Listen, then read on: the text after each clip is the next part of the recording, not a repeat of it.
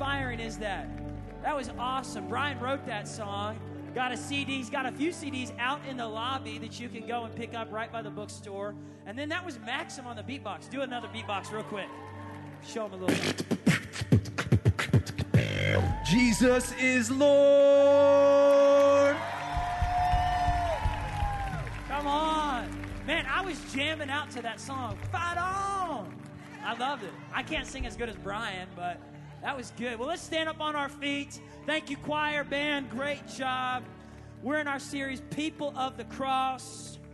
And uh, it's going to be, a, it's going to be, a, it is a beautiful day outside. And this message, I think, is going to be a beautiful message in Jesus' name. If you have a Bible, go to Romans 8 28. Come on, we get loud. It's March Madness.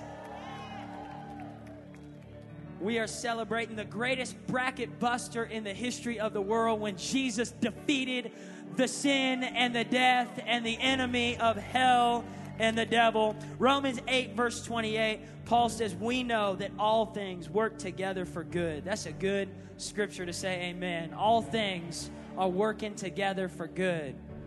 It's working out, it's going to work out. God's turning things around. No matter what you're walking through, it's going to work out for good in Jesus' name. He says, We know all things work together for good for those who love God, to those who are called according to his purpose. For whom he foreknew, he predestined to be conformed to the image of his Son. The people of the cross are the image of the Son. We are like the moon. We reflect the sun and we shine his glory so the world can see Jesus through you and me. C.S. Lewis said these words He said, Don't shine so people can see you. He said, Shine so people can see Jesus in you. And that's what the message is today is that we would live like Jesus so we can glorify him and so the world can see him.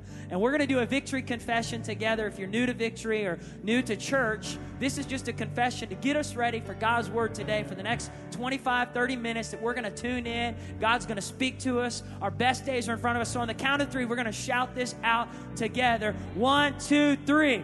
I'm here on purpose because I have a purpose. My heart is open. My mind is ready to receive because God is not finished with me yet.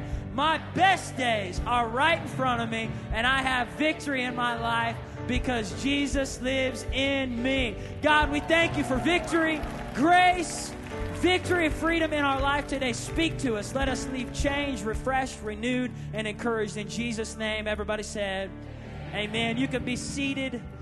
And as you're seat, sitting down, tell someone next to you, you look great today. Come on. Those of you that are watching online, you look great too. I'm sure that you do. We can't see you, but we know you're out there all over the world tuning into victory every week.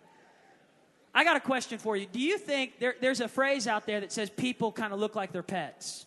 Do you think that's true that people start to look like their pets? Come on now. Or their pets start to look like them. They take on the personality. It's kind of a mean, it's an insult to say you remind me of your dog, but there is some truth that people, the longer they're with their pets, that personality, either the pet or the person somewhere in there, nonetheless, whether you believe that or not, it's true about people hanging with people. That the longer you're with someone, the more you start to look, act, think, kind of talk like them. Husbands and wives, the longer you're married, people uh, mistake you as brother and sister. Has that ever happened to you before? And, and because they think maybe it hasn't happened to you, but maybe you actually are here in Oklahoma. But the truth is, I, am sorry, that was a low blow. I, I'm an Oklahoma person. I'm an Okie. But listen, the truth is, there, there is some truth that the longer we're with someone, we start to think like them. And God was speaking through Paul when he said his plan was to make us more like Jesus. How do we become more like Jesus? And why should we become more like Jesus? And I started thinking about that passage, especially in reference to our series, People the Cross. And I was thinking about a few years ago, I was walking down this hallway here, and um, it was like a week after Easter, and I saw the character who played Jesus in our Easter play. He was walking down the hallway too, and it was after church, and he was kind of coughing. and I said, Hey, Jesus, you know, good to see you. And he, because that's, that's how I recognized him, was he had been playing that part for so long, and he kept coughing. and so I started getting closer to him, and he starts, you know, trying to get me to come near. And then he grabs me and he pulls me behind him and he wraps my arms around him. And I'm like, okay, what's going on here?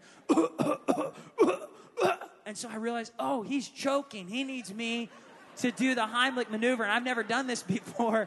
And so I start trying to do my own version of it. So I'm like, and he's like, and he's really choking bad. And so finally, I just give him a real big one, and, and, this apple core comes flying out of his mouth. No joke, right here in the hallway, this apple core comes flying out. And, and while this was happening, he turns around and he goes, ah, Thanks, Pastor Paul. And while this was happening, there was a, a, group of people that were kind of forming around watching it. They didn't know what was going on. They formed a line. And so when he was done, this woman stepped up. She goes, Me next. I think she thought I was casting out demons or something. And there was more in line ready for an exorcism or something that I would get the, the bondages off their life. And so I started praying for people that were in the line there. But I realized Jesus needs our help. And that might sound theologically wrong, but let me explain. It's not that Jesus has to have our help. It's not that Jesus can't do this without us. It's that he has decided to partner with us in reaching the world. When Jesus came, he didn't just come to stay as a human here for all uh, the world. Uh, he came to impart something into us, then to go to heaven, preparing a place for us, because one day he's coming back to get us. Come on, somebody.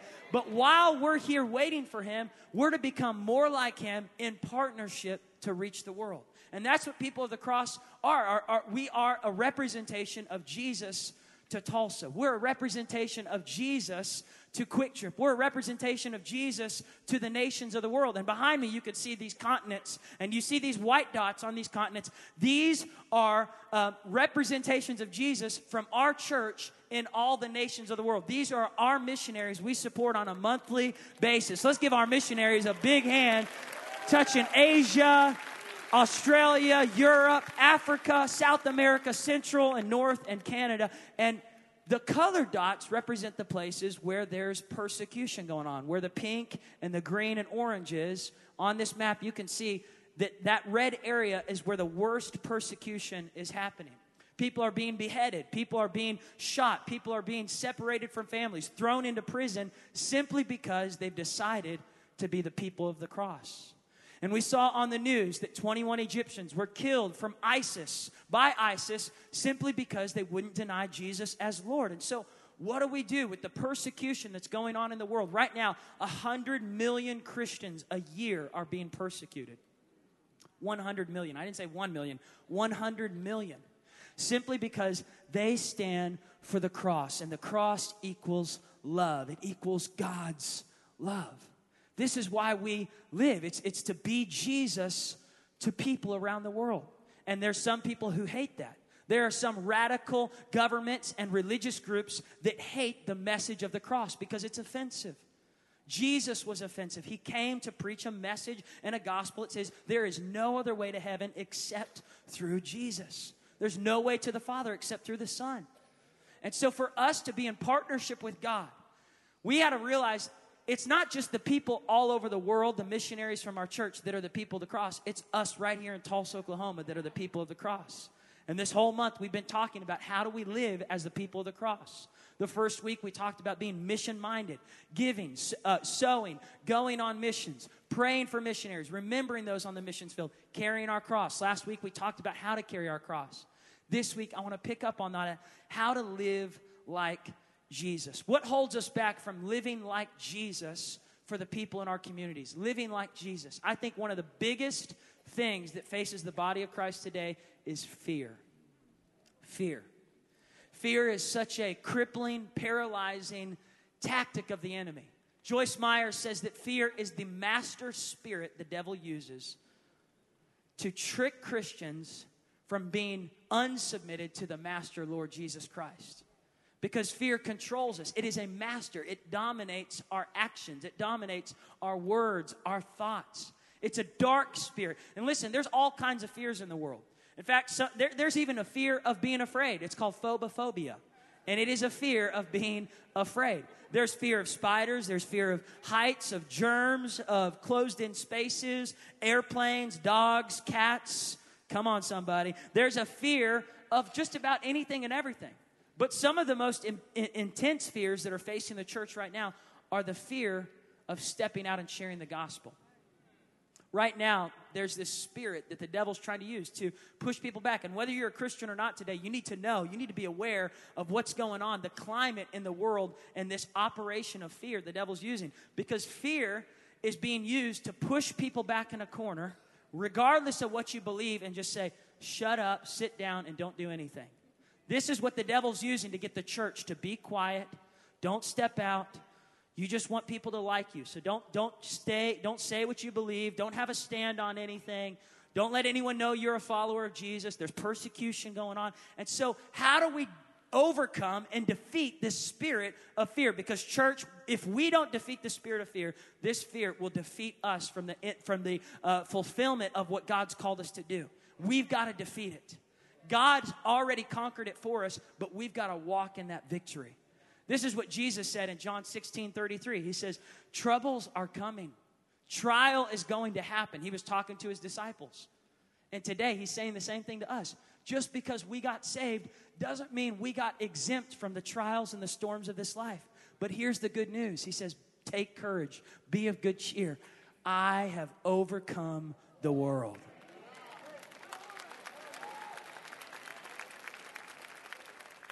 Which means that there's nothing we face that we cannot overcome because Jesus has already overcome it. There's nothing you go through that you can't get through because Jesus lives inside you. He's overcome everything the devil would try to bring against us. We don't have to live dominated by the master spirit of fear. We can live free of that. And Jesus says, here's the thing you're going to have to look to me. You're going to have to get your eyes on me. You're going to have to let my spirit get inside you. I was sitting next to a man on a plane this past week. I was with our seniors in Peru, and they were sharing the gospel there. And coming back from Peru, this guy on the plane, I was trying to witness to people, and he said, I don't believe in, in that stuff. I'm agnostic. I've just decided to believe in nothing. And and, and he, was a, he was a businessman in his 50s, and he said, Listen, I, I don't want to believe in something that's going to force me to be like everybody else. I don't want to be a clone. And I said, Well, you don't understand. Christianity is not about becoming a clone, it's about becoming more like Jesus. And he said, Yeah, but but but don't we all have to dress the same and look the same? No, you can wear your business suit. You don't have to wear jeans. You can wear uh, whatever you want to wear, but something on the inside changes when you become a follower of Jesus. It's not about the outward clothing appearance, it's about the inward changing of the heart. It's about a changing of your spirit. You get set free from fear. And as I started telling him this, something was changing. He said, I grew up in a church that told me we all had to dress the same and look the same and act the same. And I said, No, it's the inner part of you that begins to change. And it changes your actions. It begins to change the way you respond to situations. Instead of responding with anger or revenge, or instead of responding with anxiety or panic attacks, you begin to respond with faith. You begin to respond with love, with forgiveness. He didn't get saved on the plane, but his heart was beginning to change and open up to the gospel. And I was thinking about how Jesus wants us to become like him so we can rise above the fear that tries to control us in the climate of this world. Three ways that we can become more like Jesus and rise above fear. Three ways we can do it. Number one, live in his love. Live in his love. And that's an important part right there his love. Not your love, but his love. When we are living in God's love, his love for us cast out all fear. 1 John 4:18 says perfect love. The only one who has perfect love is Father God.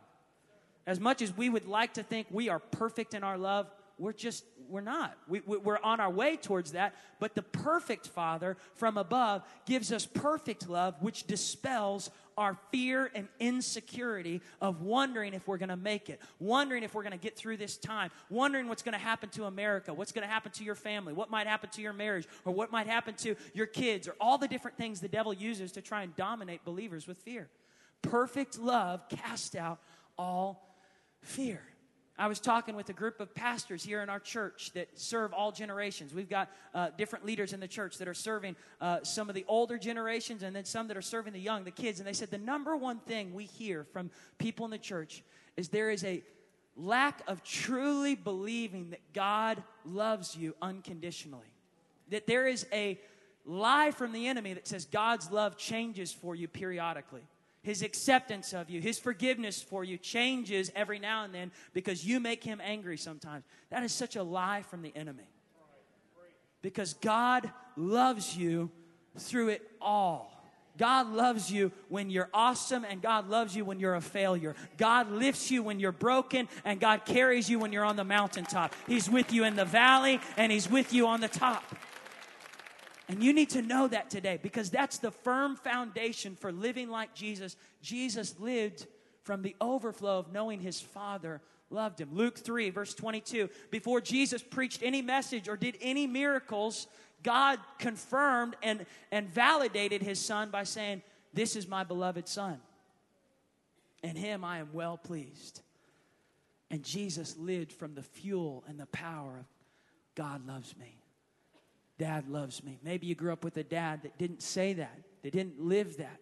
But I want you to know you have a Father in heaven that's greater than any dad here on earth that says, I love you, I'm for you, I'm with you. Whether you impress me or not, I still love you. Stand secure in that. Jesus addressed a group of people that lived in the opposite of love, they lived in the law. And these were the religious leaders of the day. And, and it says that in Matthew 23, Jesus started having this conversation with these religious leaders, the Pharisees and the Sadducees.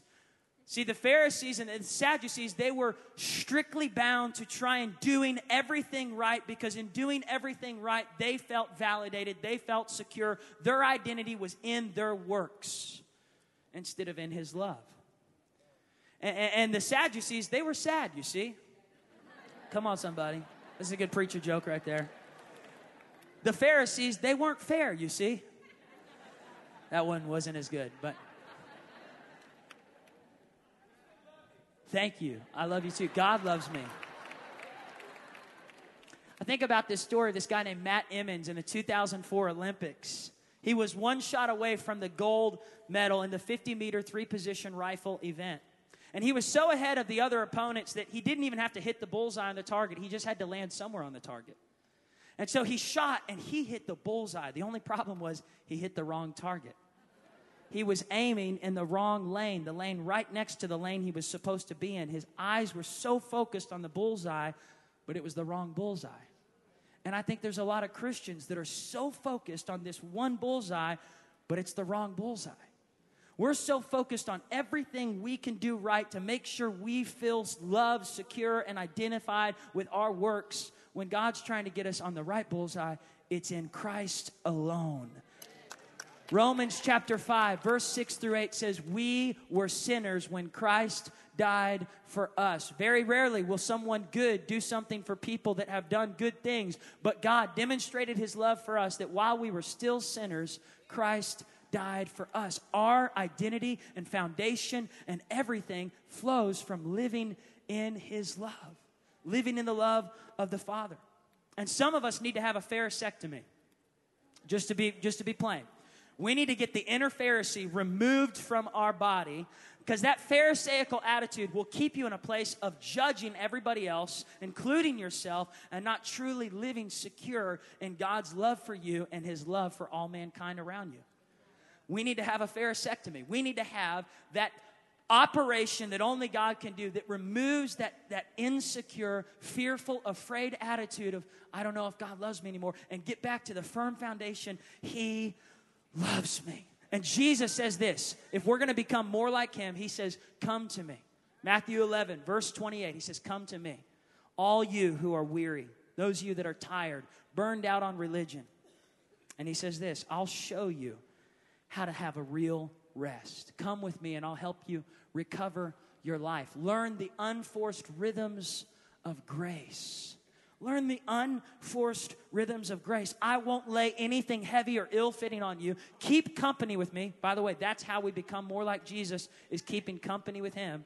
You can't become more like Jesus if you're never with Him. He says, Keep company with me, and you'll learn to live freely and lightly. If following Jesus has become a drudgery and a boredom thing for you, you're not following Jesus. You are following religion and laws. Because when you are living in His love, it's the greatest adventure you could ever have. It's the greatest sense of security. I can't preach on my own. If I tried to preach from my own strength, I would be exhausted and burned out. I preach from the love of the Father. God loves me. His love fuels me and empowers me to stand up and preach the gospel. It sets me free from insecurities and fears. Because when I first started preaching a few years ago on Saturday nights, I was so dominated by the fear of man that I wasn't really free to be who God had called me to be. And I think it's a daily process of continuing to come back to the love of God that frees us from the fear of man or from the fear of not being perfect because perfectionism is a huge idol in America. Thinking we got to do it all right by ourselves. You can't do this without Jesus. He says, Abide in me because apart from me, you can do nothing, but in me, in Christ alone we can produce the holiness, the purity, the righteousness that He's called us to produce. Number two, the way we become more like Jesus is we walk by faith. See, hear, trust, embrace that God is with you, He's for you, and He's in you. Have faith in the finished work of Jesus Christ. Have faith that His word is enough to get you through whatever season you're going through. Have faith that He's with you. His presence never leaves you. 2 Timothy 1 7, Paul tells Timothy, We've not been given a spirit of fear, but we've been given power, love, and a sound mind. Jesus preached a message of faith. If there was one message that Jesus said over and over and over was just believe. Just believe. He talked about having faith as small as a mustard seed. And here's the thing when we get saved, we kind of get on the, um, the balance beam, right? We decide, okay, I'm gonna, I'm gonna follow Jesus. How many of you guys like watching the gymnasts in the Olympics, like Gabby Douglas? Come on, somebody. This is one of the hardest parts for gymnasts is getting on this balance beam. And when we get saved, we decide to follow Jesus, we get excited, like Peter stepping out of the boat, walking towards Jesus, saying, Jesus, if it's you, bid me come. And Jesus says, Step out of the boat, Peter, come on. And Okay, I'm, I'm excited. I'm, I am saved. I'm following Jesus, the joy of my salvation. And then the wind starts to blow. Oh, wow. I didn't know that following Jesus was going to be hard sometimes. I didn't know there was going to be persecution for Christians. I didn't read about that. I, someone didn't preach that message to me. I didn't know I was going to face trials and troubles, and, and so the wind starts to blow. And like Peter, we take our eyes off of Jesus and we begin to look at the storms, the trials. What happens when you lose your job? What happens when you have to transition to a new season of life that you weren't ready for? And it's staring you in the eyes, and you got to make a decision in the next 10 days. Fear starts to grip you. Okay, all right, okay, okay. I'm just going to, um, let me see here. I'm just going to get down, Jesus, and um, I'm going to, oh, just, I'm going to make it, but I'm just going to get right here. Ah, there we go, Jesus. All right. I'm going to live a safe, comfortable life. My kids are going to wear helmets every time they go outside. We're going to hide in our house. We're not even going to go in big places where there's lots of people because what if we die? We're not going to tell anyone about Jesus because what if they don't like us? What if they hate us? What if they reject us? I'm only going to give like 1% of my money in the offering because 10%, ah, it scares me. and, and the future scares me, and the next season of life, it just freaks me out. I don't know what to do. And so we hug. This is, this is the routine for so many Christians. This is the routine. We just hug the balance beam, right? And then we get to the end of our life, and it's time to get off the balance beam. So we go, okay, all right, all right, here we go. Okay. Ah. And we're standing before God.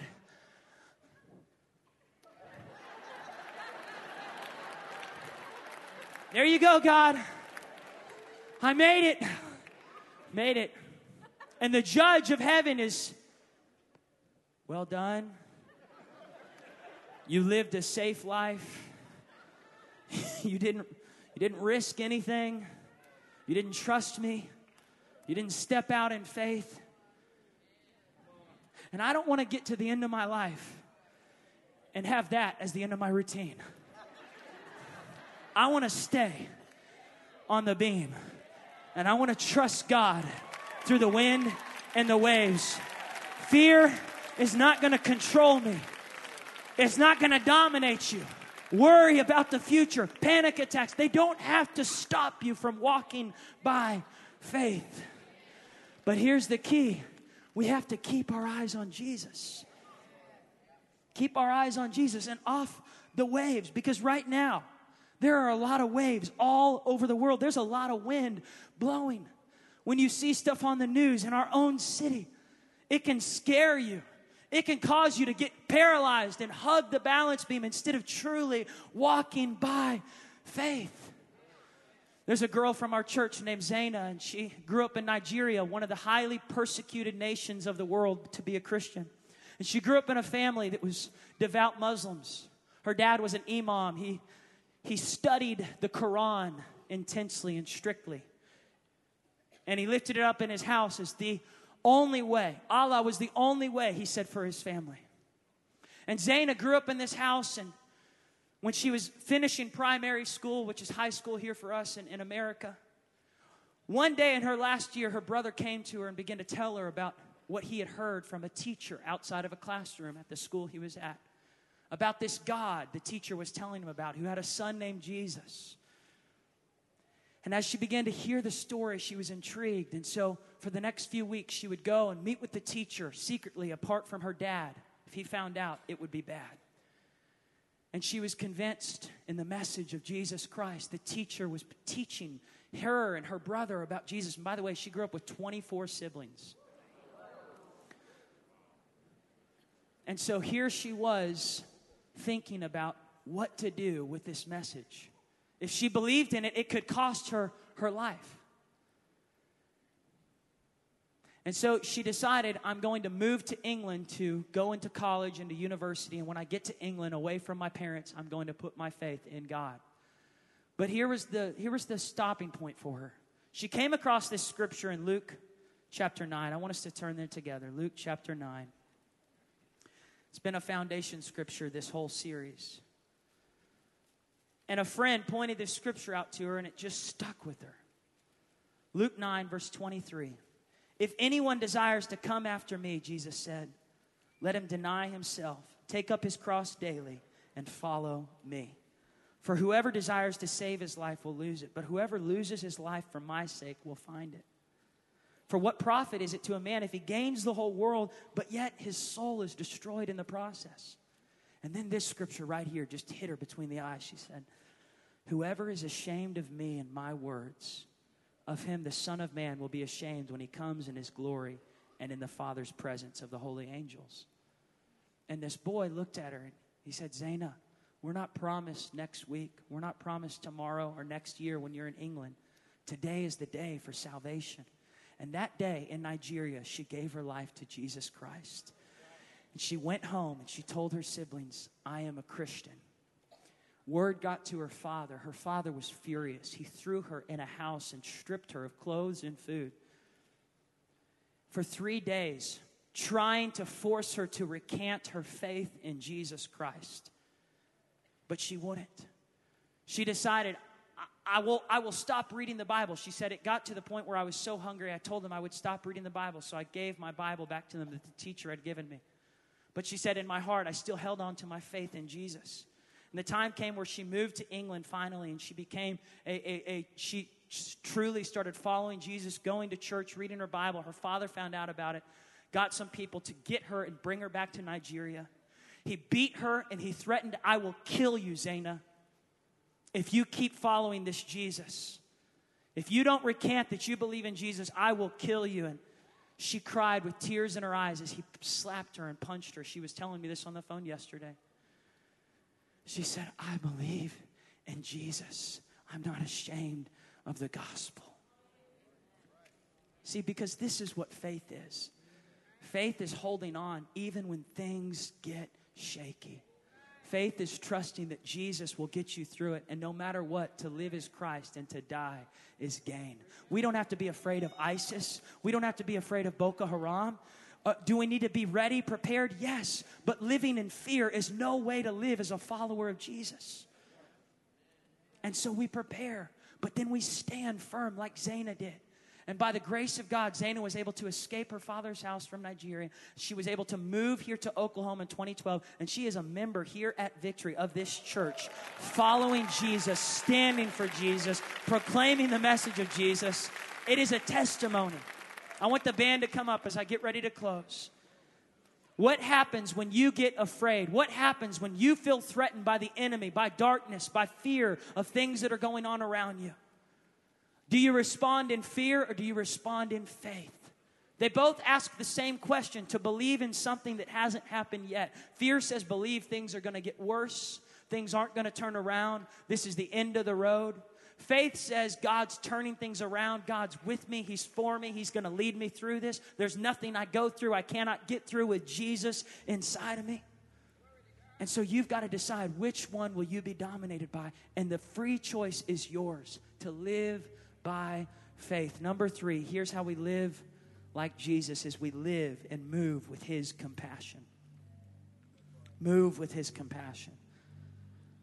This last week in Peru, one of the mornings, we woke up and they said, You're going to go and help build a church in one of the small villages on the mountainside in Iquitos, the Amazon jungle. And so we went there. We got there, and this pastor and his wife were in a small little mud hut right there in the Amazon jungle. And it was on this grassy mountain that they were building a church. They had a small church about the size of this stage that they were going to pack 70 people in every week and share the gospel with. And so we had to prepare the foundation. So for eight hours, we were digging in the mud, pulling up the weeds, preparing where they were going to lay the concrete floor. And it was so powerful, just sweating. It was so hot and humid out there, but it was powerful. And the pastor was so thankful for us from Victory coming to help build his church to reach the, reach the people of Iquitos. And it got me thinking about how building the kingdom of God happens right here every day in our lives by helping hurting people, seeing the need and meeting it, seeing the hurt and healing it, being his hands and feet. You don't have to go overseas to move with compassion. You can move with compassion for the people right in front of you that are hurting. And here's the thing we were building a church, and it got me thinking about how all of us are building a kingdom. The question is, whose kingdom are we building? Are we building our kingdom or are we building his kingdom? Because our kingdom would be selfish. Our kingdom would be doing what we feel comfortable and convenient to do, dominated by fear. What if they reject me? What if I share the gospel with them and they hate me? What if they say, I'm never going to your church? What if? But what if they say, Yes, I was waiting for someone like you to reach out and invite me to church. I was waiting for a Christian like you to show me the compassion of Jesus Christ. I was just waiting for someone to show me that Jesus is alive in Tulsa, Oklahoma, not just in Cambodia, not just in Myanmar or Brazil, but right here in Tulsa, among some of the most religious communities that we rise up and we rise above religion and we live with a real relationship with Jesus Christ that moves with compassion and touches the people in our city and touches the people with God's love. How do we do it? Here's, here's a practical way this week that you can live like Jesus. Invite somebody to church. Invite somebody to belong before they believe. Maybe they're not ready yet to commit to Jesus Christ. If they are, praise God. Get them saved in the moment. Lead them in a sinner's prayer. Invite them to know Jesus. But bring them to church. You say, well, how do I know who to invite to church? I mean, it seems like everybody in Tulsa goes to church. Absolutely false. It's a big myth here in Tulsa. There are a lot of people who don't know Jesus, who aren't connected to church, and they're missing out on God's plan for their life. They're living in fear, living in oppression, living without a community, living without a sense of worship or purpose or knowing that their best days are still in front of them. So, how do we know who to invite? I'm going to give you real quick four knots. Four knots to look for in conversations with strangers that you can, it's cueing you. It would be like a routine. You hear this knot and, and it causes you to invite them with you to church. I heard this from Andy Stanley. He said, Anytime we hear one of these knots in a conversation at a restaurant or with friends or at co uh, people we work with or on Facebook, it's an invitation for us to bring them to church, to invite them to church. So, number one, if you hear somebody who says, I'm not in church right now, that's someone you can invite to church. I don't currently have a home church. How many of you have ever heard this before in Tulsa? I, well, I'm not, I, I'm not currently going to church. I'm a believer, but I'm not really currently connected to God, connected to His family. Someone to invite. Let it be a cue. Like when you get hungry, you know it's time to eat. And so you eat, and the reward is you feel full afterwards. Let this be a cue that it's time to invite. And when you invite, you know the reward is they might come and they might get saved and they might have a life change being connected to this house. Number two, things aren't going well. When somebody says things just aren't going well, they're just not good right now in my life. A friend or a family member tells you this, come to church with me. Number three, I'm not prepared for. Somebody says, I'm not prepared for whatever it is, maybe I'm not prepared for marriage, I'm not prepared to raise my kids, we just got back from the hospital, I don't know how we're going to do it, I'm not prepared for the financial uh, uh, uh, stress and the load that, that things are about to pick up for me or my family, come to church with me. God has a plan for your life. Number four, when you hear somebody say, I'm not from here, so many people move to Tulsa that aren't from here. They don't have friends, they don't have family, they don't have relationships. Come with me to church. Let these be cues to move with his compassion. When Peter and John were walking to the temple and they heard a beggar saying, I don't have money, it was a cue. I need money, it was a cue. They said, okay, it's bigger than money. There's a deeper root here. And so compassion reaches beyond the surface level and says, Let me heal your heart. Silver and gold have I none, but what I have I give to thee. Rise up and walk. Somebody needs what you have. You don't have to, yes, it's good to get a passport, go on a mission trip. It'll be a game changer in your life. But even more importantly, give Jesus in your own neighborhood. Jesus told his disciples, start right where you're at. Reach across the road. Freely you have received, now freely give. I want us to stand to our feet all over this room. You're thinking about somebody this Easter that you can invite to church two weeks from now. In 13 days, we are going to celebrate Easter Sunday. And I know it's an exciting time for us as believers. But here's the more exciting thing not just that we get to celebrate that Jesus rose from the dead, but that there's people that need to know Jesus rose from the dead for them too. There are lost people in our city that need to be invited to church.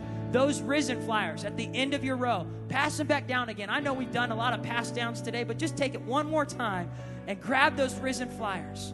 And I'm going to ask no one to move right now unless you're getting ready to come to the altar. I promise I'll dismiss you to go eat at your favorite place in five minutes. But please honor this moment right here, right now. God wants to do something in somebody's life that's standing beside you or behind you.